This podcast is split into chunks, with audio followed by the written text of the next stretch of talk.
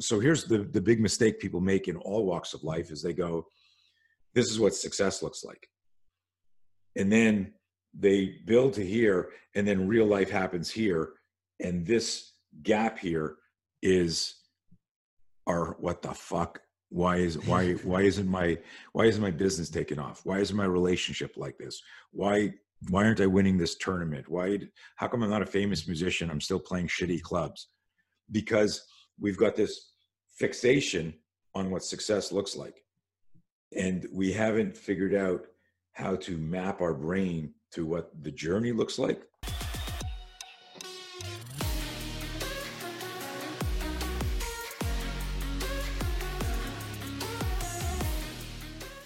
Today, I'm honored to talk to a pioneer of self defense and combat systems around the world, Tony Blauer.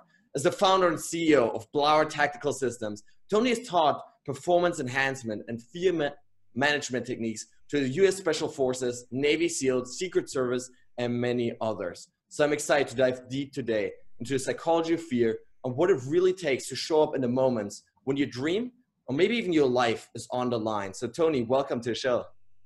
Hey man, I, I love that. I love I love that last line of your intro, when your dreams and your life might be on the line. Very nice. Yes, Very and I think elegant. it's so important, right? This mm-hmm. this aspect of managing fear because I know you're obviously in this combat world. This podcast though is more about the psychology of really what it takes to live a great life, and I think you know I want to dive a little bit into you know self defense and, and all that what people can really do there. But mainly, I want to talk about fear and sure. specifically about this idea of no fear. And when I talk about no fear, I don't, for our listeners, mean and N-O fear, but K-N-O-W fear. I should have worn my no fear shirt. I, oh yes. I might go change really quickly, but that's our, you know, that's the big thing is is is to get people to understand there's no such a thing as no fear and no fear. That that that is a great slogan that that's uh, you know the the trademark of a very famous adrenaline based uh, uh, you know company that specialized in uh, you know adrenaline sports i think motocross and or, or, or bmx bike or a combination of stuff. But they were from like the the 90s and i was a huge fan of their slogan because i was growing up as a as an athlete as a martial artist i had all this fear and trepidation of how would i perform? How would i do? And it was fear when you're growing up as a you know do people like me? Am i going to fit in? Uh, you know are my dreams going to come true in life? Why am i you know and but as a society as a culture we're taught not to talk about our fear. Yeah. You know man up don't don't don't let people know you're afraid. And th- but there's a balance. I agree with that you know to to an extent but um, you'll be happy to know because most people see me as the combatives guy and that's been my main business for 40 plus years is training tier one military law enforcement uh, those are my main those are my main clients. Um, we have another division that works with uh, professional martial artists and self-defense instructors who who get uh, accredited to teach my research. But over the over three decades i've worked i've taught at at hospitals to psychologists. We've got uh, uh, relationships with uh, EMS uh, uh, doctors, neuroscientists, psychologists who are now looking at the research that I, I did in the 80s and applying it to helping people with PTSD, helping people oh. understand how to learn faster. I don't like the word hack. it's got a negative connotation, but you know, it's it's they're they're using our interesting approach to looking at fear and the psychology of fear instead of the physiology and biology of fear uh, and they're discovering that that this stuff this original cycle of behavior that i created in the in the late 80s has uh, immediate impact on people who are in a fear in, in a fear state. And uh, in fact there's a psychologist out of uh, out of uh, greenwich uh, connecticut who um, called me up one day and he said that he has had more success using our fear loop diagram and helping people navigate fear than almost anything he's learned in 20 wow. years. yeah, like it was, it was insane to hear yeah. to, to hear that. So all of that to come back to the end of your intro where you said, "Hey, you know, this is this could cost you your dream or your life." uh, I may have to quote you on that in the future because that's uh, uh, the, the biggest thing that I tell people after after decades of teaching. People ask me, Max, you know, what's the most important thing? And and I tell them, I said, if I could only teach you one thing, and that would be my whole spear system, all the startle flinch, how to weaponize the, the startle flinch, how to be a human weapon, how to understand the body's instinctive responses to danger, and how to use that to protect yourself your family, or to teach you fear. And I could only pick one of the two. After all these years, I would say if I could only pick one, I would teach you how to manage fear. Because you could have all of the other stuff but if you're scared shitless and you can't move and you're immobilized, it doesn't matter what your skill set was. It doesn't matter what your arsenal was. And that's the thing that's created a lot of controversy over the years uh, in the tactical community, in the martial arts world, in the self defense world, where I would say, be careful what you practice. You might get really good at the wrong thing. And and people would look at that as me condemning their chosen martial art.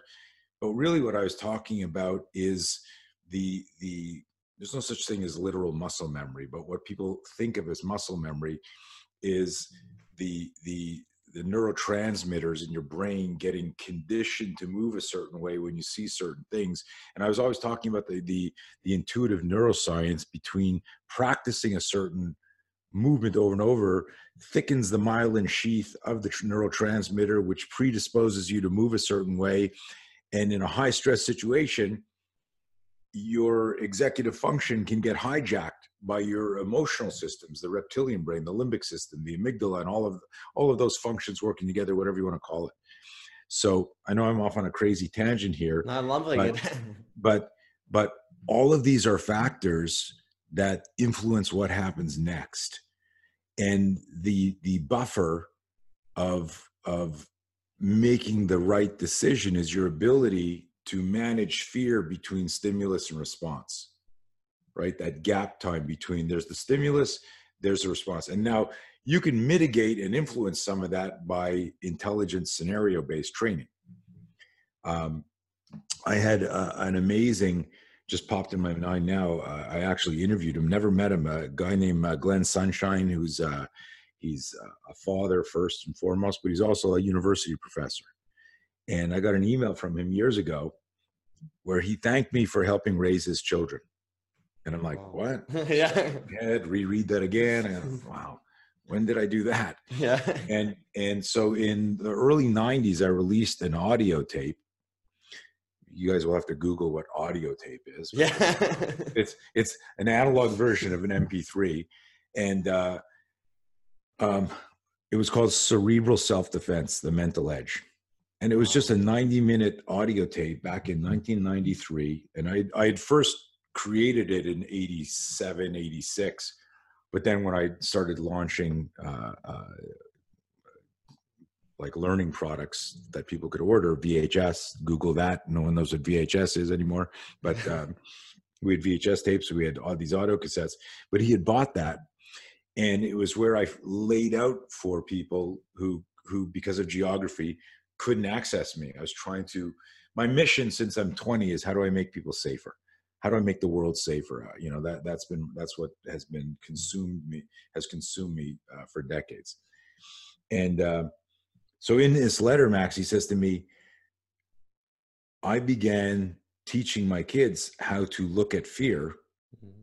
from this audio tape based on that. He says, now, he says, I didn't know it at the time, but now they're fully grown and when they're together with their other peers, I can see my son and my daughter, how they handle a world event, a discussion at the dinner table, the decision to travel. They're completely different than their peer group. And the only thing that would be different from, from kids that grew up, you know, with families that hang out together was the way they related to fear. And he thought to thank me, you know, like I think it was like 10 or 15 years later. Um, and I was so blown away by that. I actually interviewed him on my podcast, the No Fear podcast. You know, oh, wow. uh, to ask because I'd never met him. I was like, holy shit, that is but, crazy. Yeah, yeah. All of that to say, with respect to the mission of your podcast and and and your focus on on on you know uh, living, you know, optimizing your life and self actualizing. everything comes down to you peel any onion, any obstacle, any moment of doubt and hesitation in life can be tracked back to a fear spike that made you stop and not think, stop and overthink what's going on. So, so I'm happy to report that the most important stuff that we do now, and and what's what's a big focus for my company in 2020, is uh, more of the, um, you know, on one side of the spectrum we have all our survival stuff, and the other side is all our. So we got our our uh, you know personal safety and then professional de- development to the right. That when when you understand how to manage fear, uh, you then apply that to any confrontation in life, interpersonal, uh, with your spouse, with your kids, with your friends, with your colleagues at work. And then more importantly, I always tell people like the biggest fight that you're ever going to have is the one in your head. Yeah you know am i good enough to do this? Should i follow my dream like you said? Like uh, should i get married? Should i get divorced? Should i quit this job? Should i start this company? All of those are confrontations in our mind.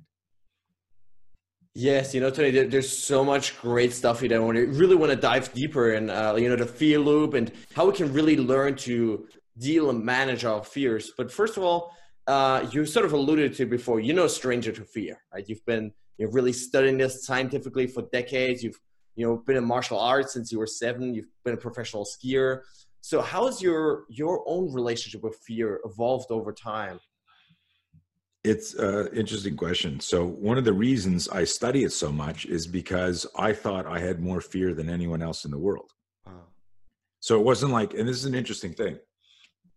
I do this, I do this talk where uh, it was I was working with a special operations group down at Fort Bragg, and I got in a couple of days early, and a meeting at a coffee shop, and uh, I'm there with a few of the soldiers, and one of the guys says to me, "Hey, do you want to go jumping?" And I go like up and down jumping. He goes, "Haha." He says like jumping, skydiving out of an airplane. I said, "I knew what you meant. I'm just trying to be funny." He said, "So do you want to go?" I said, "No, thanks. I'm good." He goes, thought you're Mr. Fear Management. You're afraid to jump out of an airplane? He says, Are you afraid to jump out of an airplane? And I said, Actually, no, I've done it twice. As feared, I'm, I do not like heights. I never thought I would jump out of an airplane, but I did it twice. I did a static line, I did a tandem jump, and I did it as a fear management experiment. So, so I am managing my fear by not jumping out of the airplane. So they all laugh, you know, and uh, you know, I could see by the body language of one of the guys sitting there that it was like a nervous laugh, like a, you know, but the other guy was like, ha ha, like really laughing. Mm. And what I extract from this and what I explain to people is that they're both in the same unit. They're both qualified, but I could tell this guy doesn't like skydiving, but he does it. And it's a skill and he manages his fear. But the guy who goes jumping every weekend, like this other guy would jump anytime he, he could, who's an adrenaline junkie, who's not afraid of heights, he's not managing fear because he likes to do it. So if you love to public speak, the number one fear in the world is what? Public speaking. Yeah. right? Ridiculous, right?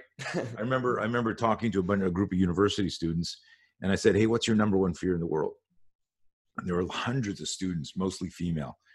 I said, "What's your number one fear in the world?" And they all went, "Public speaking." yeah. And I said, um, and there were two monitors there. They weren't on. There were two monitors on either side of the auditorium. And my talk was it was during sexual assault week, and I was there to talk about situational awareness and de-escalation and self-defense. And I started off with what's the number one fear in the world, and they all said public speaking. That's what people wow, mostly. That is ridiculous. And I, but it is right. If you look at yeah. every survey, you know, and I said pretend look at the monitors; they're not on, but pretend it's a video of you being chased into an alley by one or two attackers and you're going to get raped. That wasn't on your list. Would you rather come up on stage now and stumble through a speech, or would you rather have the skill to avoid being attacked?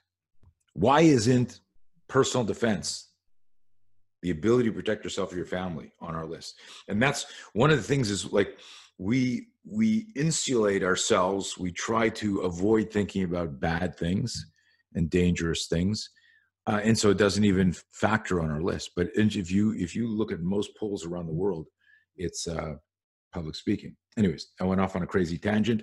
Back to here i am at fort bragg. I'm talking to these guys and i look i look at the guy and i say he goes uh, he goes, Oh, you want to go skydiving? I go, No. He goes, Oh, aren't you Mr. Fear Management? I said, Yeah, I'm managing my fear by not jumping in an airplane. They all laugh. And I point out and I notice the two body languages.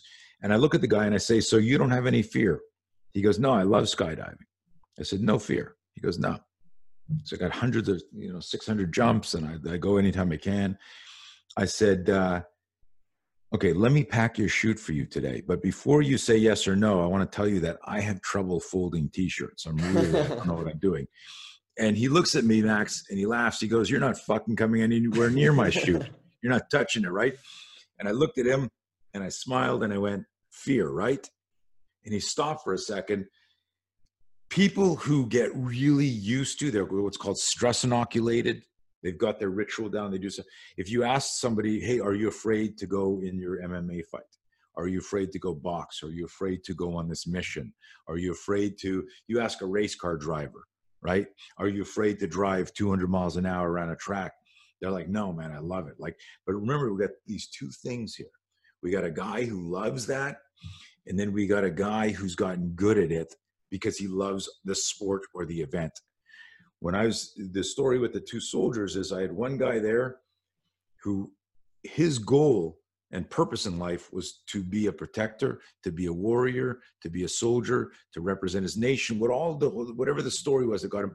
And then one day somebody said, You got to hold your breath underwater or you got to jump out of an airplane. And he was like, Oh fuck. Yeah. That's right. I forgot about that when this dream started to to cultivate. Another guy who right? And so this is what i tell people you can't be brave if you're not afraid. Yes. You can't be brave if you're not it's a very important thing for your listeners to remember because when you get a fear spike for anything you can use that you can use that fear as a fuel as opposed to an obstacle that's you know because you can misread that like tea leaves. Oh that means maybe i'm not supposed to do this because i'm afraid or i'm not or we fixate on the fear and it interferes with with the performance or what we need to do next. So fear can be cathartic if we learn how to study it. Wow that's so interesting. So am i getting you right here that that is really some people that are just born sort of almost fearless in certain aspects like skydiving for example they simply don't really think through the consequences. And there's other people that really learn this as a skill and actively like develop that out of necessity almost? I don't, I don't know if someone's born that way. I think that um, I think everyone's probably afraid of falling and and and heights. Uh, just eh, here's a great example and something that I still regret. My son is somewhat afraid of heights, and I remember him seven years old at my gym. He climbed up on the turnbuckle of the ring, and I had an elevated ring, and he was sitting up on the foam, the corner uh, uh, padding of the foam, which isn't very sturdy. I mean, it's a soft foam and he's sitting up there and he's got his hands on the ropes and he's elevated now about six feet plus. He's seated and let's say that's another two feet so he's eight feet up. It's an elevated ring in my gym back when i used to live in canada. And if he fell backwards there was a good chance that he would hit the edge of the ring and then hit and land on his head on a solid wooden floor could break his neck uh, you know, and remember, I don't like heights. So I'm in my office looking around, and all of a sudden, like I don't hear Nick like running around the gym, and I'm like, dude, where is he? And I see him bouncing up. He's climbed up, you know, like like any seven or eight year old kid would do, and he's sitting there bouncing on the thing like this, and I visualized the negative potential, and I went, and I went, Nick, and I, he froze when I, because I got scared as his dad because he was sure. like bouncing on this thing, and he tightened up on it, and I saw him freeze with fear, and I go, I went, don't move, and I rush over, I go, dude, you can't climb up, and you got to be careful, and I'm like, and that moment implanted like a seed for fear of heights with him. Wow. Conversely, and I saw that and I was so angry with myself because what I had done is projected my fear. So when you ask, are people born a certain way? The day before that event, he was climbing. The day after that event, he now has trepidation about heights. And and so the guy that wasn't afraid to skydive, you know, did he grow up with three older brothers, uh, you know, uh, on a farm, jumping off the roof into bales of hay, uh, uh you know, in the country, jumping off of bridges into into, uh, you know, rivers and, and like that, or you know what I'm saying is like, mm-hmm. what was he exposed to as a kid? I don't, I, sure. I don't have a thought or an opinion. That's that's just my intuition that that uh, we all knew somebody in school that had that mythological fearlessness to anything. They would do like crazy things. Uh, you know, I, I, I remember at, at, at uh, this just popped in my head for no reason, but eight or nine years old out in my elementary school, there was um, this big guardrail with like a drainage ditch right beside the school and we were out there in the in in the uh, um, playground area kicking around a soccer ball and it got kicked into this ditch and so we had to someone had to climb over the this, oh, this yeah. railing and get down there and get it and it was dry out it was like it was for water runoff and stuff like that it wasn't a big deal but it was you know it was like a like a five foot fence iron fence and then it dropped down like four or five feet so to get over that and get on the other side, it was nine feet, right? You're standing oh, yeah. up, you got to go over the fence and then you climb down, drop down, get the ball. And uh, so we start to run towards the ball, and one of the kids we are playing with goes, I got it. And he starts fucking running. And he, he, as he gets to it, he jumps forward, grabs the uh, bar, and does like a handspring over the top and lands like fucking Spider Man on the inside. wow. I'm like I'm like 10 years old, like going like this, dude, Max, like this. and it was like how the, I was blown, just blown away by it. No one else did that. I'd never seen that, but that was one of those things. I was like, and it, you know, you're nine years old. Like I didn't go up to him and go, and like now I would walk up to a kid and go, "Why do you do that? How do you do that? What made you think you can do that?" yeah. And what you would find out is uh, he's on the gymnastics team. He's been doing gymnastics and tumbling for years, uh, and that he's actually uh, uh, done that like multiple times before. It just for all of us looked like it was the first time because it because yeah. it looked like he jumped, but he didn't check to see mm-hmm. like like it was it a bottomless pit. Yeah, sure. All that stuff that you should think about, like yeah, you're like like okay, what am I going to land on? You know, so it's an interesting it's an interesting thing, but the more important observation isn't some people are born fearless and some people aren't. I think I think what it is is we're born and then we're we're educated through osmosis, through repetition, through good or bad parenting, or preferably less desirable or desirable parenting. Uh, you know, we've got we've got good coaches and we've got bad coaches, and these become our our notions, our thoughts, our patterns, or our ideas. Um, I never directly answered your question Is like, tell them, you know, what was my life with managing fear? I believe that I created a very practical fear management system because I've never stopped looking for ways to understand and therefore manage fear. So I developed this for myself, but like anything else, it wasn't real. It wasn't three dimensional to me. I would go, I wonder this, wonder this. And I happened to uh, be a tennis instructor, a ski instructor, uh, loved martial arts.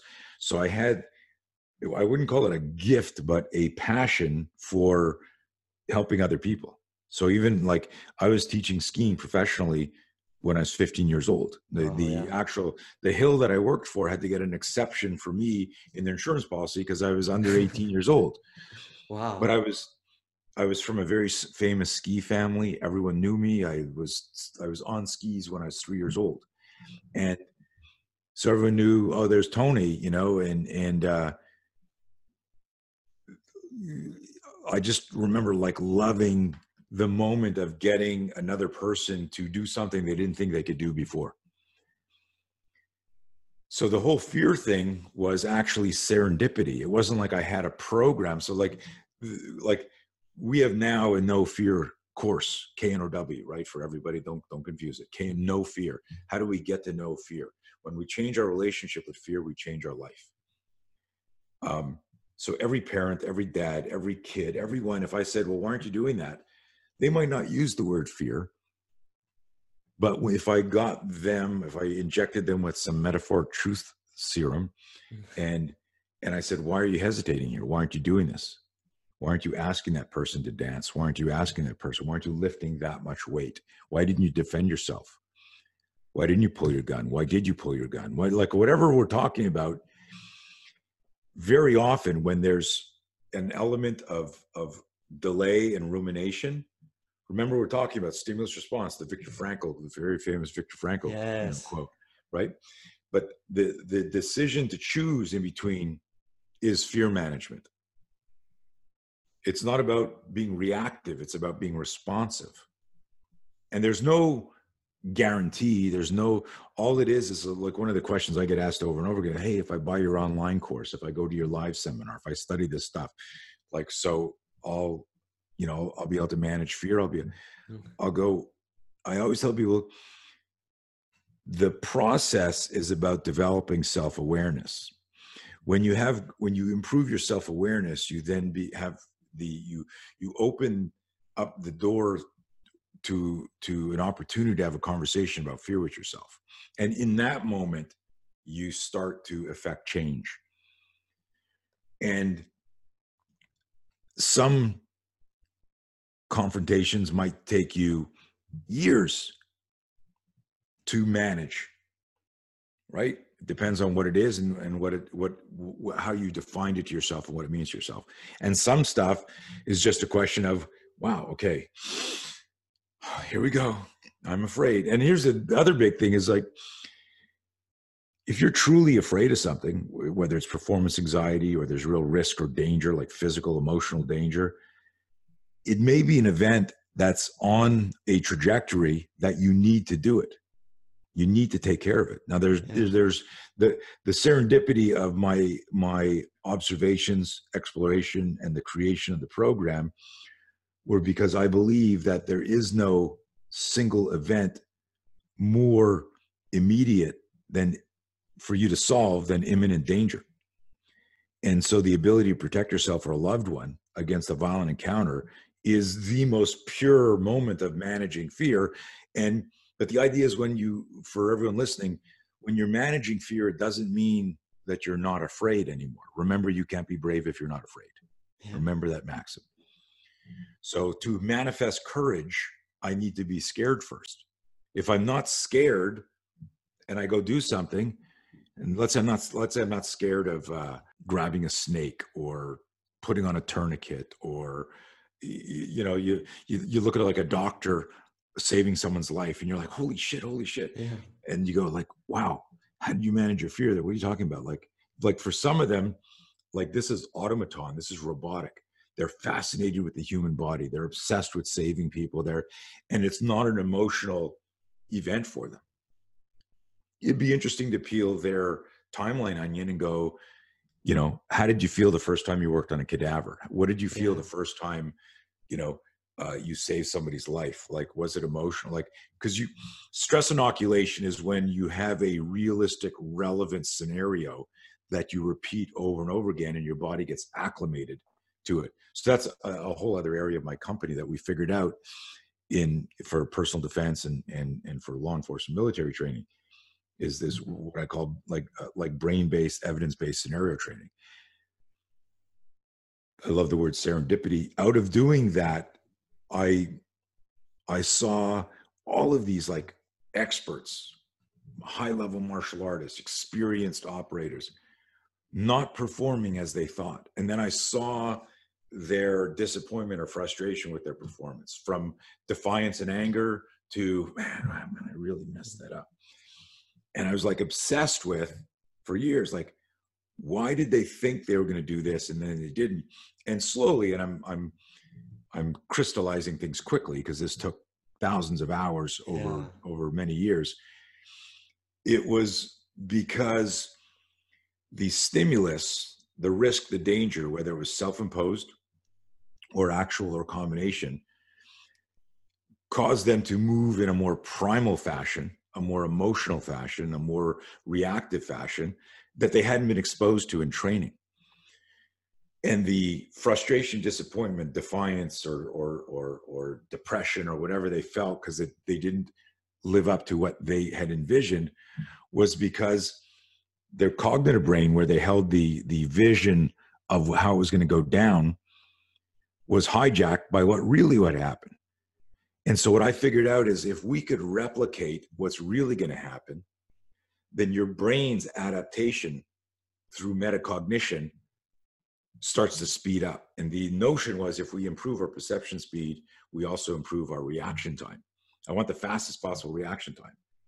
But if I practice something that looked like this over here, and then real violence was over here, I need to account for this gap in dissonance this is but if what if i said let's study violence let's study fear let's study reaction let's study doubt hesitation fixation anxiety and then track that back to movement and stimuli then suddenly what i had the people i was training is i said look this is what real life looks like real life only happens once but what if instead of us practicing some stylized movement over here. I'm going to switch hands so you can see me. Yeah. So instead of like, so here's the the big mistake people make in all walks of life is they go, "This is what success looks like," and then they build to here, and then real life happens here, and this gap here is our what the fuck why is why why isn't my why isn't my business taking off why isn't my relationship like this why why aren't I winning this tournament? Why, how come I'm not a famous musician? I'm still playing shitty clubs because we've got this fixation on what success looks like. And we haven't figured out how to map our brain to what the journey looks like. And that's done through scenario training and also that discussion. So I was able to, over decades of, of the training, is to go, you know what, let's stop looking at what perfect looks like. Let's look at what really happens. So I started studying real violence and real movement and real reactions. And then we would do, so instead of a scenario that looked like perfect up here, I go, well, they all look like this shit here. Let's mm. practice this shit on purpose. Yeah. And so, you know, I would tell people in a, we would start a seminar. I would say, in a real violent encounter, are you off balance emotionally? for a period of time? And everyone yes. And then I would ask, are you off balance psychologically then? And they would go, yeah, that makes sense. That's linear. And I go, and is there a good chance that you're off balance physically at the beginning of a violent encounter?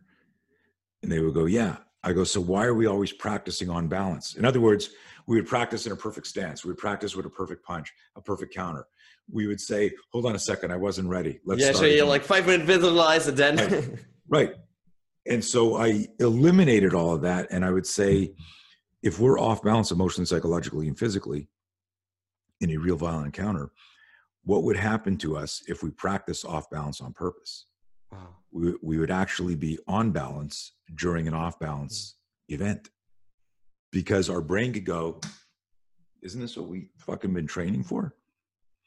and in that moment when when you've got that resonance and you go my training was correct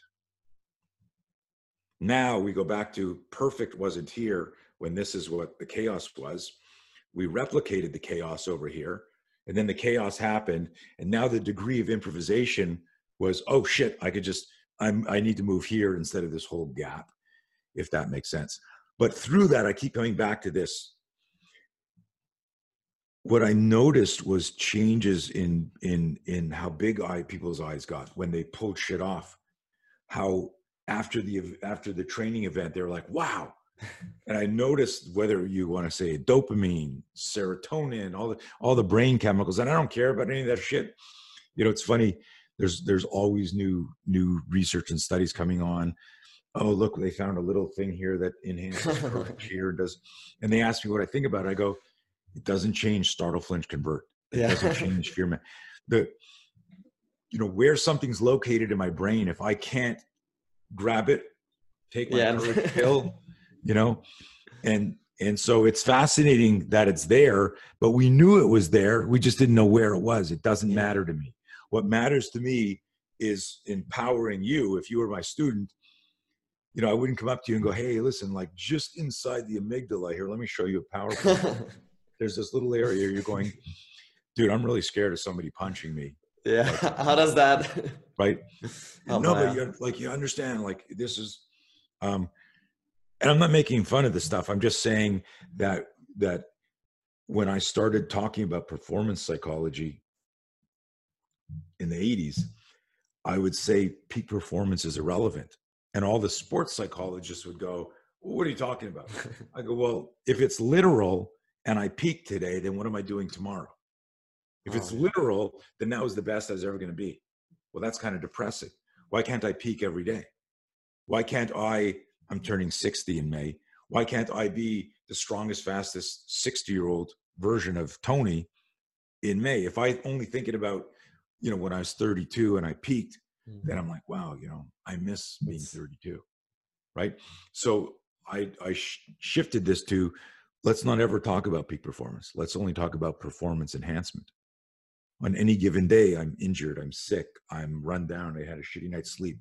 I'm managing fear you know how how do, how do i make sense of all of these distractions and then focus to get to that proverbial flow state?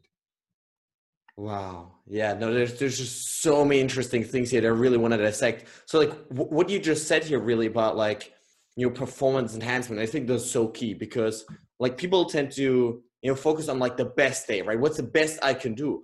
But the reality is and then you sort of alluded to it right? Like that most days was this you know the like the attacker suddenly coming in, right? Or was this your boss suddenly approaching you? Like most days you aren't up here, you're up like down here, right? And you have right. to deal with this this reality that's sort of wishy-washy. You don't know exactly what's going to happen. So you need to tra- practice also for this, right? And prepare for this, for the moments when you're not feeling your best, when you're emotionally and psychologically out of balance. You still need to show up. And you know what, what you what you said before about you know learning to deal with these fears was also so interesting because like the the whole reason really I started this podcast was because I was deathly afraid of like speaking to people, like even mm. talking to you know my best friends, my family, whatever. I was scared shitless, mm.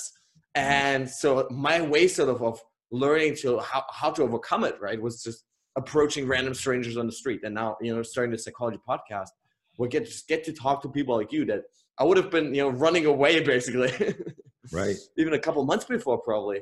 Um, so it's really just process of getting used to that fear and learning to face it over and over again. So yep. do you have any, you know, other than just do it sort of thing? do you have any more effective strategies for people, you know, they're self-aware, they know I have this fear, maybe it's public speaking, maybe it's something else, approaching that, you know, guy or girl, whatever it is. How do you then go from, you know, understanding I have this fear to actually doing it? Yeah, great question, and and congrats on your self awareness for doing Thanks. that because because had you not said that, if someone said, you know, hey, that guy Max, he's kind of an introvert and quiet. I go, what are you fucking talking about? he was interrupting me and running off on tangents and loves to. I'm joking, but but but so I mean, you're living proof that scenario based training can change behavior. Yes because every time you do an interview, that's scenario based training. Think about this. So, scenario based training is the way I do it, it's replicating an event based on something that you believe could happen or is real. So, there's a part of this conversation that's not real even though it's real and what that means is there's a there's a premise and and there's an agenda oh i have a podcast on mindset and behavior, and I'm going to mm-hmm. reach out to Tony Blauer, and he's going to say yes or no, and it's either going to be a good call or it's not going to be a good call, but I'm going to do it. But it's in my mind, it's like doing a scenario because it's it's not like we grew up together and we're friends and we're hanging out. And I said to you, Max, like, you know, uh, mm-hmm. you got so many interesting ideas, but you never talk to anybody. It's like pulling teeth to get you, and you're like, I'm just, I don't want to talk. You know, mm-hmm. like, like that's real life. And I, I hope I'm not getting too wishy-washy here. This No, is no, I'm, I'm loving this. Yeah. Yeah, this is real life, but it's not. Your it's a deliberate exercise to help empower you and and but it's a great example for your listeners of the power of intelligent scenario training that can change behavior. That's the neuroplasticity of the brain. We're changing behaviors. You got to want to do it. You got to believe they're going to happen, and then you got to find safe, uh, uh, realistic ways to make to make it happen. So you asked me, is there a better way? So I just wanted to kind of uh, um, look back at what you did, amplify that a little bit, and go, what you did is is the example. So, but that can't change. So your self awareness said, man, and you don't have to use the word fear. A lot of there's a lot of people that that that are like, oh, uh, no, I'm not Yeah. afraid. They don't want to say afraid. You know, um, whatever you want to call it, right? But if there's doubt that goes unchecked, that becomes hesitation. Now you're now you're mugging yourself. What I mean by that is you there's only one thing we can't regenerate in life, and that's time. So when you waste time, you're mugging yourself. How do I stop mugging myself? Right. And that's kind of a, a neat thought. It's like, fuck, I'm overthinking. Yeah. well, How do I stop mugging myself? Because if someone were mugging you, you would go, stop mugging me. yeah. Right. Right. You you would want to stop that. So how do I stop stealing time from myself? Well, that's you look at and you go, I need to manage fear better. Well, but I'm not really, I'm not afraid to brush my teeth. Well, if you need root canal and you got a big infection in your mouth, you're probably going to hesitate, you know. But so you look at the problem, and I'm off on some crazy example here, but but the the anything that creates doubt and hesitation will create some sort of overthinking fixation. And that unchecked can turn into uh, one day some sort of anxiety for something. And anxiety doesn't have to be a panic attack. Anxiety could be, hey man, are you going to pick up the phone and call that person? You need to fire them. You need to break up with that person. You need to, you know, uh, uh, call up the bank and tell them that uh, you, you you need a loan or you're you, you need an extension or it's a any and we hesitate we avoid those conflicts all the time because we're in the fear loop right? When we change our self-awareness about it we understand that we are wasting time and that that this this scenario is imminent and then it's going to get immediate and the closer and faster and the less prepared i am uh, the worse off in theory it, it could be that the moment i get my initial fear spike if i could stop there if it's not dangerous to stop and look at it so my sharpie is my fear spike if i'm not driving or in the middle of a fight or whatever i can stop and look at that and go this is a fear spike. I'm going to use this as a cathartic moment. What can i learn? What is life and this moment telling me to to do and let me use let me use an example. I was with uh, uh, one of my team yesterday going over some advanced coaching stuff and and uh, i was explaining to him that you could be he was a he was a pro Thai boxer for 10 years and martial artist for 30 years and and uh and i said you know i can look at a fighter who he's caught in the corner and he's covering up like this and you know his sparring partner's nailing him with body shots and i'm yelling at him get out of the corner spin grab his head clinch whatever and he's not doing it. Why isn't he applying some of the counter maneuvers that we practice? Well he's in the fear loop he's stuck. And if you're a good coach, I define uh, um, uh, coaching in three tiers. There are everyone like so everyone says I'm their coach, but they're either a technician, they're a trainer, or there's the coach status. And there's very few true coaches. The technician is that person that goes, could be your boss. Your boss is a technician. He comes in, he goes, uh, "Yeah, I don't like that font, and uh, change the size." right that's technician that's like like put your finger here i want your it's like you know the golf coach says get your thumb like this. The shooting coach goes get your thumb like this. The the uh, uh, martial arts guy no get your thumb like this. That's a technician. The trainer is the person that understands the recipes to create stamina endurance speed agility right? They're like hey but here's the thing is a trainer needs to also be a technician right? If i want to get you in shape and develop aerobic capacity and stamina and strength and i'm hitting the bag but every time you hit the bag you you you sprain your wrist because you don't want to make a fist right but some coaches stay as trainers their whole career some trainers stay as trainers, but the highest level is a coach. And the job of the coach is to inspire performance, to make you mm. better than you were the, the minute before you walked in the gym or the or the boardroom. And so you can be an executive and you're the CEO of the company or you're the manager. Are you coaching your team or are you telling them what they did wrong? And so the the coaching element is how do i help them navigate fear how do i help them improve their self-awareness this is the this is the as i said earlier in the show um, uh, a division that we're we're we're rapidly building out in the company is doing a lot more corporate uh, you know stuff so we got survive thrive you know two sides of this is me I need to be able to protect myself or my family, whether I'm I'm traveling, whether and it's not about learning a martial art. It's about learning the three Ds: detect, diffuse, defense, situational awareness, verbal de-escalation. You know, uh, uh you know, simple self-defense, to extremity movement. For most people, that event never happens, right? But just because that event never happens, if I applied that logic to having a fire extinguisher in the house or the office. Mm-hmm having a first aid kit, having a when's the last time you got a flat tire? You know, you go that I can't even remember getting a flat tire. Well, fucking ditch the spare tire in your car. I don't know. That'd be stupid. Yeah. Get rid of get rid of your first aid kit. Why? What if like like I need it? Yeah. And so there is no moment in life more important than avoiding and mitigating violence and what to do.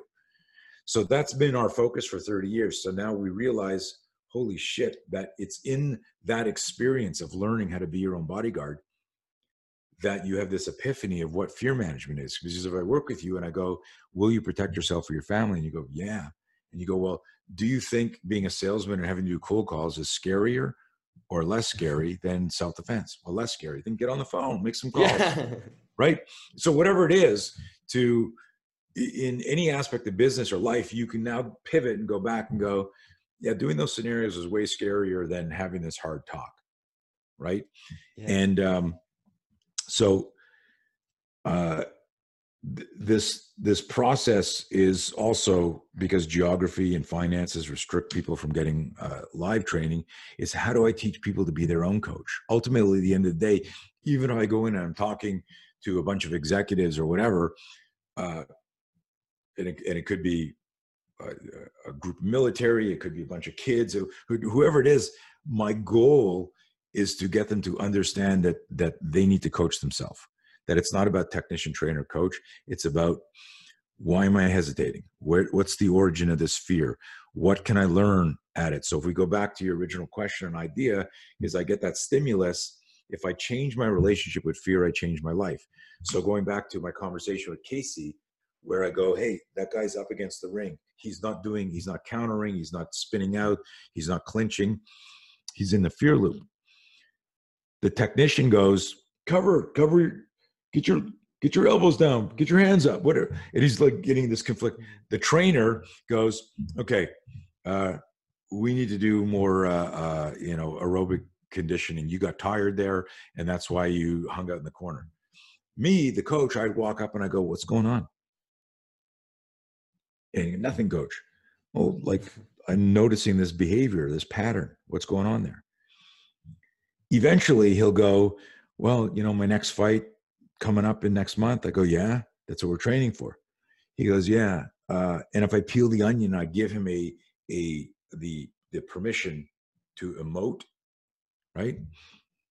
Which is counterintuitive hmm. for any type a personality male or female. Yeah especially i guess for fighters you know these tough guys but anything. It could be you could be a business executive. You could be a, a, a doctor. It could be anything. It's like hey let's not be emotional about this. Mm-hmm. this is just business right? So there's that stigma there that prevents transparency or at a minimum it distorts transparency. Um, eventually I find out that he was looking at some videotape of the guy he's fighting, and and what the guy uh, did was uh, he get the guy in the corner, hit him with a body shot, cover the guy, clinch him, knee him, and now what he's doing is he's visualizing that this fighter is more experienced than him and he's going to get caught. In other words, Wow. he's he's and I'm just giving this as a hypothetical example, right? Of you see that and now that becomes the movie in your mind. So I tell people, you know, one of the acronyms we use when you're in the fear loop is false expectation eh, false expectations appearing real. False expectations appearing real. That means I'm visualizing a future event that involves some sort of pain or something negative happening to me that's preventing me from moving or thinking clearly in the present. So false expectation, expectation is a future event. And so this guy's in the corner and he's trying to spar in real time, but he's also got this movie playing in his mind of this is how he's going to get beat. And so his body is moving and locking into the position because he's carrying the weight of fear with him. But if I have that talk and I go, so hold on a second, you're visualizing that's going to happen. So you know that if you stay there, you create the opportunity for that to happen. So what do you need to do to deflect that, to intercept that, to to he says, Well, I gotta move, I gotta do that. Okay, so let's do some drills. Sparring partner's gonna try and corner you, and you know if you stay in the corner, that this guy's go-to move, you're setting it up for him. Can't do that as we explore, if people are tracking this, only through the study of fear do I also find out that he goes, "Yeah, I'm worried about you know his body shots and will I be able to take it?" Well, that now becomes a training protocol. I'm glad you said that. We're going to work on more body toughening. then he goes, "Well, now I'm also what would happen is everything he identifies. I'm not sure about my footwork. I'm not sure about this. Is we have a slide in in all our fear management um, courses whether it's a 90 minute or a workshop or a, a multi day event. And the slide is this it's the psychology of intimidation. It's when you're visualizing what your opponent can do to you instead of what you must do to your opponent. Wow. That's what most people do in life. Right? If I say, hey, why didn't you, Max, why didn't you tell me about that? And you go, well, I was going to, but I just figured you would probably say no. Right? You're visualizing yeah. All right. And I go, well, yeah, I mean, how many times has somebody said that to you in your life, Max? I got a few people around me where I go, why didn't you ask me? Why? Because mm-hmm. you probably would have said no, because I know you're stubborn. Because, and what they're doing is they're visualizing what I'm going to do in the future, yeah. and that impacts what they need to do in the present. And when you start having these simple tools, you change how you communicate first and foremost with yourself, and then with the people around you. It's wow. it's in, it's insanely powerful. It's very exciting. Yes, I love this this really process of becoming more self-aware, of understanding yourself, of understanding your fears, and then learning to deliberately practice those things. Like you said, right? You uh, notice you have this certain fear, and then you deliberately do things to put yourself in a situation where you can learn to manage it. And that I think well, this is, is, this is what you did, right? So you can practice courage, hmm. right? So you don't go, oh, Tony said you can practice courage. I'm going to go to the roughest part of town and, and mm. try to get three guys to jump me and all manifest. No, that's not what I'm talking about. It's, um, uh, you know, you have a fight with your, with your, uh, better half, your spouse, your, your kid. There's a part of you that wants to hug them and have this over with and go, Hey, look, I'm sorry how I talked to you. And I'm sorry, dad. I'm sorry, you know, but we hold on to our anger and and so self-awareness says okay like we had that let's fix it there's a part of us that so that's how you practice courage right remember you can't be brave if you're not afraid most people have trouble saying i love you most people have trouble saying i'm sorry um, you notice little things in your life that are not consequential whether it happens or not but practice doing the right thing. Sit back and go okay like what, what would be this elevated gesture or movement here? Because that's how you slowly um, change change behavior. And that's what you did when you recognized kind of afraid to talk to people well, if I start a podcast, I'm going to have to. It'd be interesting for you to look at your first and second podcast. Oh, was, I was like scared. And, but but to but actually to like mm. take a picture and go look at my body language here, count them. Like you haven't stopped smiling for one hour. You know, right? I'm I'm I'm so into this. Like I'm loving this so much. I, I can't stop. but but it'd be interesting to look at your first, second, fifth podcast and go and count how many times you smiled versus didn't count how many times you talked but you you did it did you go to a scripted question yeah that was or, the crazy thing right i remembered like in the beginning like literally I had like these 20 questions like scripted out and I wouldn't I wouldn't even listen honestly. Like I would just literally go sure. from question to question to question because I was so scared to like even like think of the next answer or question or whatever. So it was, it was ridiculously and, and, bad. and you know but the most important thing is you're practicing courage. Yes. And then you get to the point where you know someone goes so uh, hey man uh, are you are you afraid to you know do a podcast? You no i love it. Yeah. Wait a minute i thought you were afraid of public speaking. I'm afraid you're afraid of talking to people. Like you know now what's an interesting thing is and here, here's a really important thing is through the pressure of of me being my worst critic and wanting to touch every single student that came in in the 80s we trained thousands of people through our scenario process. And i was obsessed with why you know i would say okay what would you do here? And everyone would write down like what they what they thought they were going to do. And then we put them in a scenario. And then i go jim you said if somebody ever came up to you and grabbed you like that that you would headbutt him and box his ears and do this but you actually flinched and turned away and got taken to the ground and you ended up doing okay and breaking contact and getting away but why didn't you pull off that move that you thought you were going to do? I don't know coach like like it was suddenly it was on top of me and it's this and i couldn't remember and, and so on and so forth and i would look at that over and over again and i was like wow like here are like these really good martial artists and combat sport athletes and when i changed the timeline and and the the the rhythm of the dance that they were used to they were more emotional and reactive. And it was like okay well how do i train for that? That's that off balance on purpose principle. But then there was another part that kept nagging at me and that became the when you accept being afraid and you use the fear as a fuel you don't you don't purge it from your system, but you don't notice it as a distraction because you've accepted it.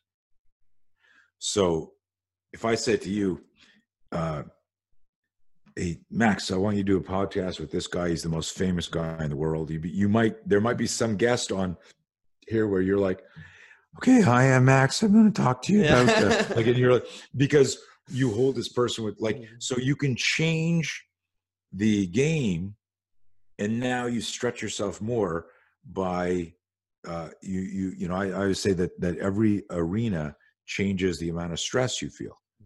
Um, and so i've had things and i want i want everyone to understand this that even though i've been teaching and studying researching and designing uh, uh, exercises to help people understand fear I get fear spikes all the time. I didn't get to a point where I went, well, I'm obviously, you know, the master of the universe for fear management what it is it's fear management.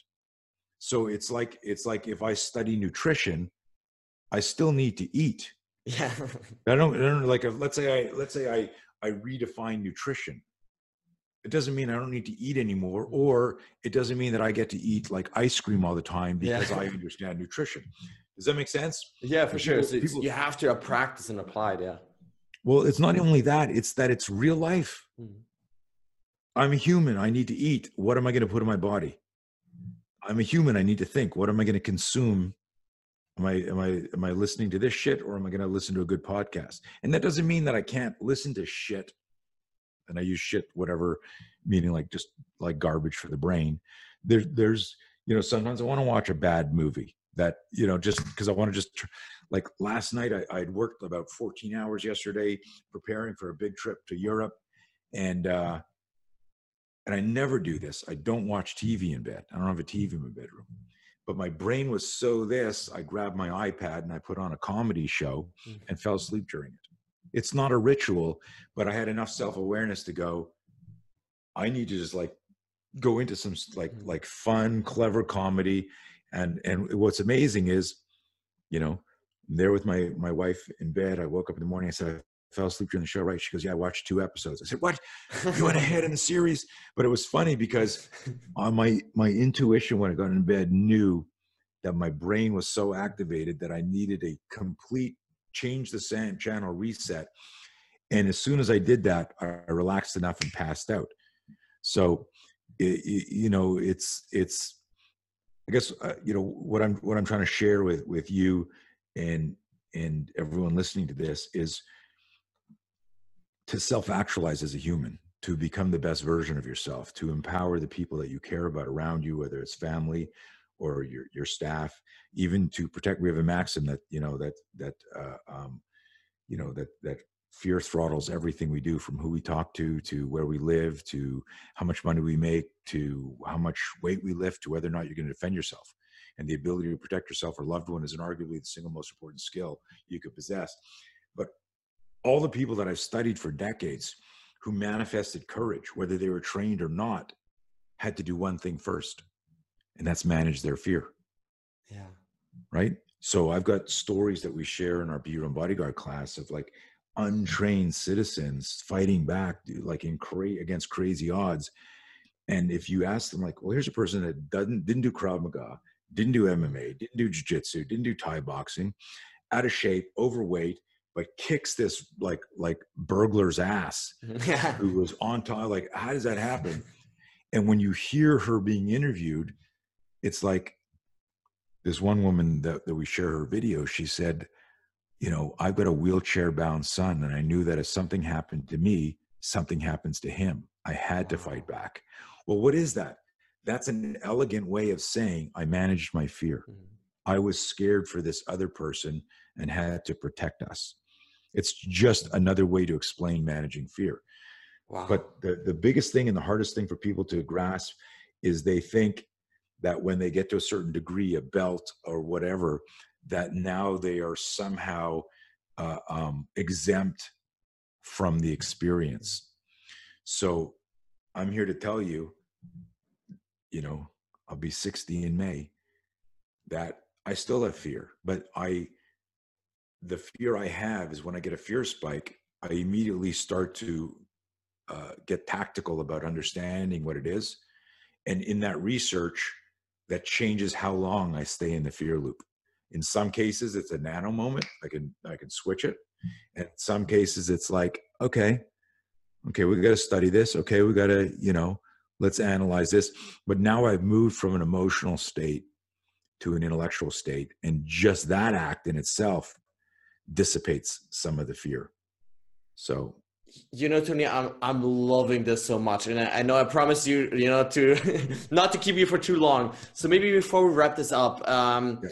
i would be remiss if i didn't touch really quickly at least on on self-defense and you mentioned the three d's before um so for people that you know don't have any clue about you know self-defense yet how can they you know try these or you know really use these three d's for life in order to really keep themselves safe So the, we call so we break down uh, confrontations almost like a like look at it as a map, and this isn't like a like a, a perfect model, but but it's you know ninety seven percent of the time, even more. This is how it happens. There's three phases: detect, defuse, defend. Detect and uh, so we say you need to have situational awareness. So that's the the D one detect. Then there's usually some sort of conversation, a setup in a confrontation. Hey uh, excuse me uh, did you see my dog? Uh, can you give me directions? You know can you spare a, a buck? You got a cigarette? Um, that's the defuse part. And then if push comes to shove there's the defend. So what we do when we're teaching people is is that if you see it in those three phases that changes your situational awareness. Most places that teach self-defense uh, as good a job as they're doing, their focus is on the physical part: how to get out of a headlock, how to throw a kick, how to do a block, how to do uh, you know a gun takeaway. The problem with that isn't that the skill set's the problem; is that the most important part of self-defense is the situational awareness. If you have no awareness, you have no chance. Yeah. So if you're not cultivating situational awareness in your training, even even if you're you're so we'll teach how to get out of a headlock but we teach people how and why you would have gotten caught by a headlock. So the education is even further back in the timeline of the scenario. We don't start in the headlock. We don't start with the grab. We start with why would this happen? How would this happen? What type of scenario would you be in? So what's happening there is you're you're creating mental blueprints in your brain and this enhances this metacognitive process where instead of me starting have you ever done any self-defense martial arts? I've done judo but i was like a, a small little kid yeah. Okay. So so for example you're doing judo. When they teach you a hip throw hmm. uh, uh, you know you start off you grab the gi you wrap your hand in there you get it. They correct you know how you're going to grip it and do some stuff. They teach you a break fall and then it's like judo's great for self-defense but think about this the myelinization of the neurotransmitter in the brain requires that someone's got an art some clothing a jacket you can grab and now you need to be in here and get in here and you're going to do this hip throw you're going to do that stuff. There's no verbal de-escalation there's no situational awareness. So the the for the layperson in the street the most important thing that you want to learn and understand and do is improve your situation awareness first. So let's say you're listening to this and you go, you know what? I'm never going to do a martial art. I'm never going to do a self defense class. But how can I get safer? How can I make myself and my family safer? So your intuition is like a, a, a, a biological GPS.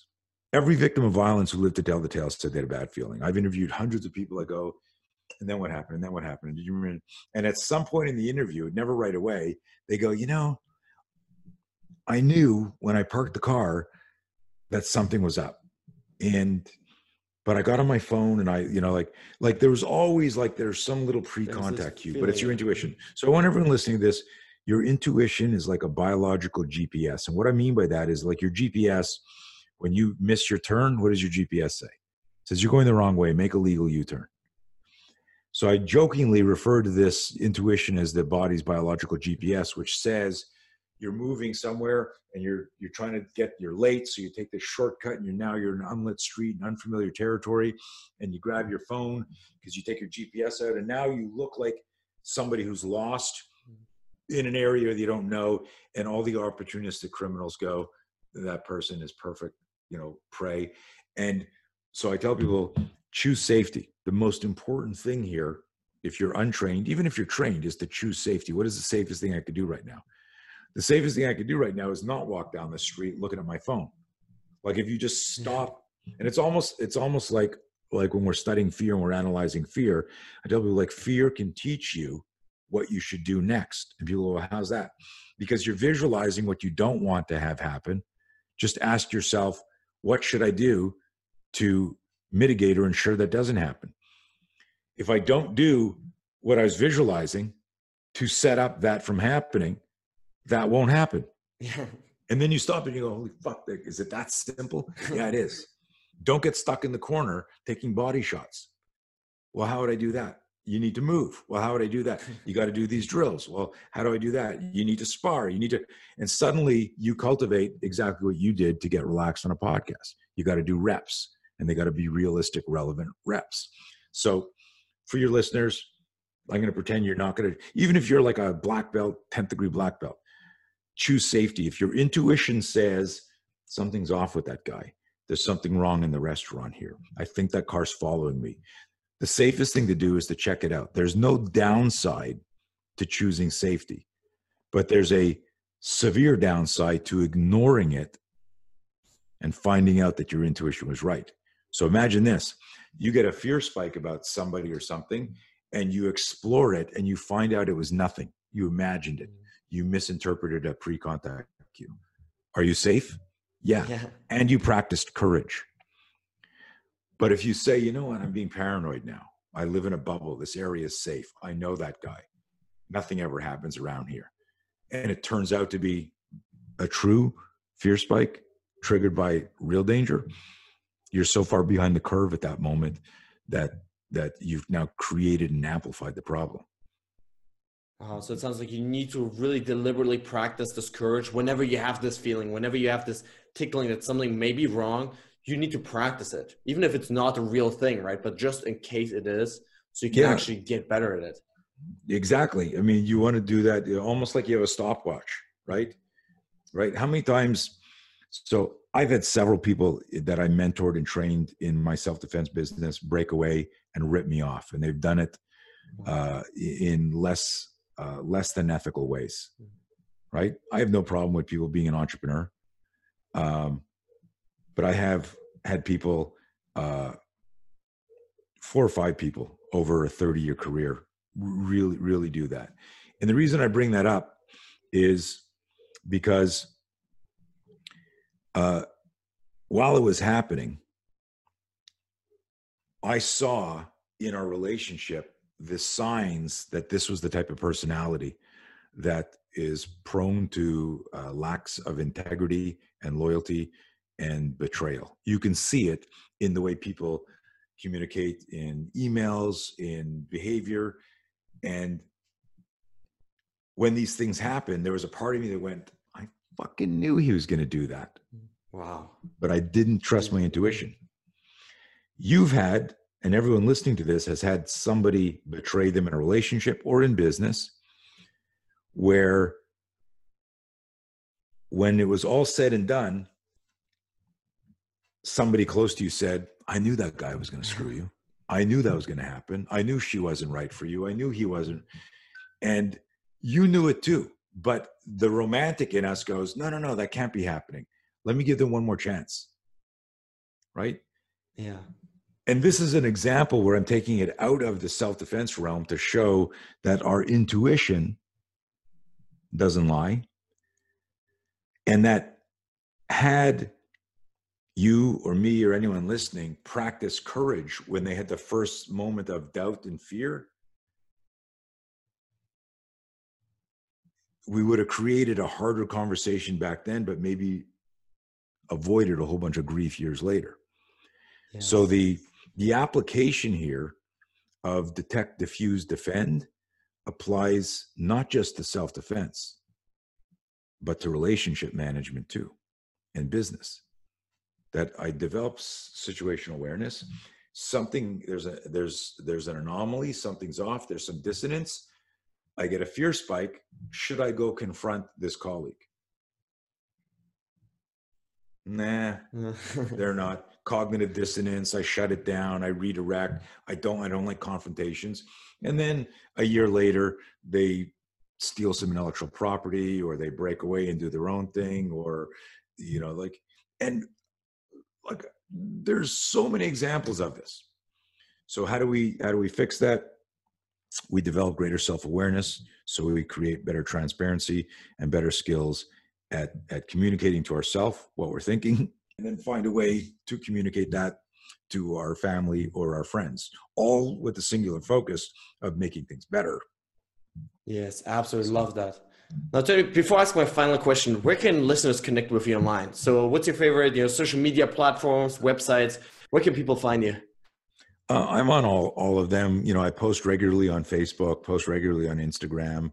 I don't use Twitter that much. I don't understand it. I mean, I've been on it for years, but uh, but uh, you know, Instagram, we've got you know my personal account, uh, uh, eh, which is I think Tony Blauer or Tony Blauer. I think it's Tony Blauer, one word. Cool. I'll link to it. Yeah.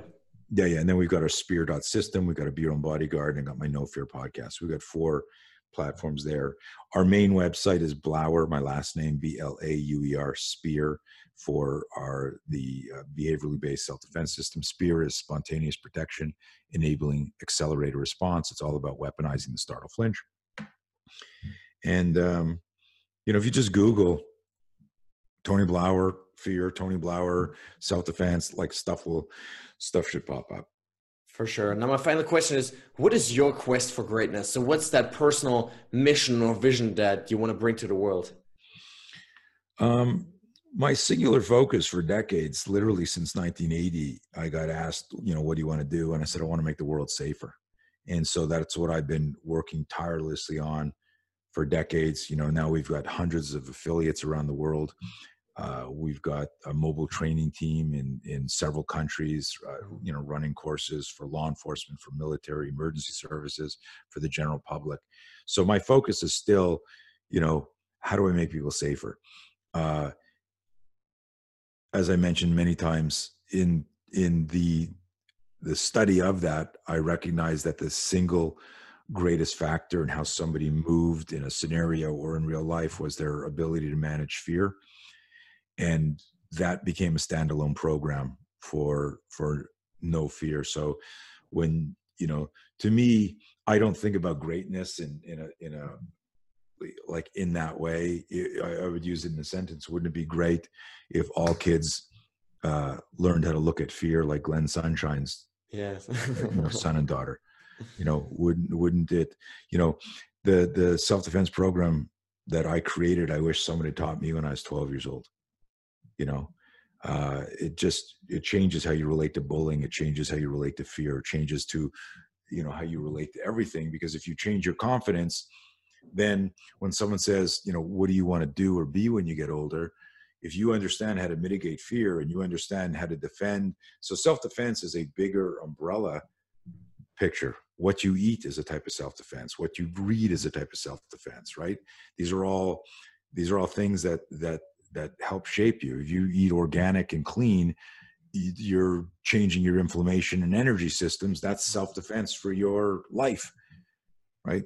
Um, so to me i would rather use the word great in the sentence of wouldn't it be great if there was less violence? Wouldn't it be great if people were safer? Wouldn't it be great if somebody who really wants to be an actor a politician a race car driver a, a soldier uh, uh, a mom or a dad if they could wrestle with their fears and what society or their peer group expects of them and go no no I, I, this is what i'm going to do. I'm going to defend my right to make my dream a reality.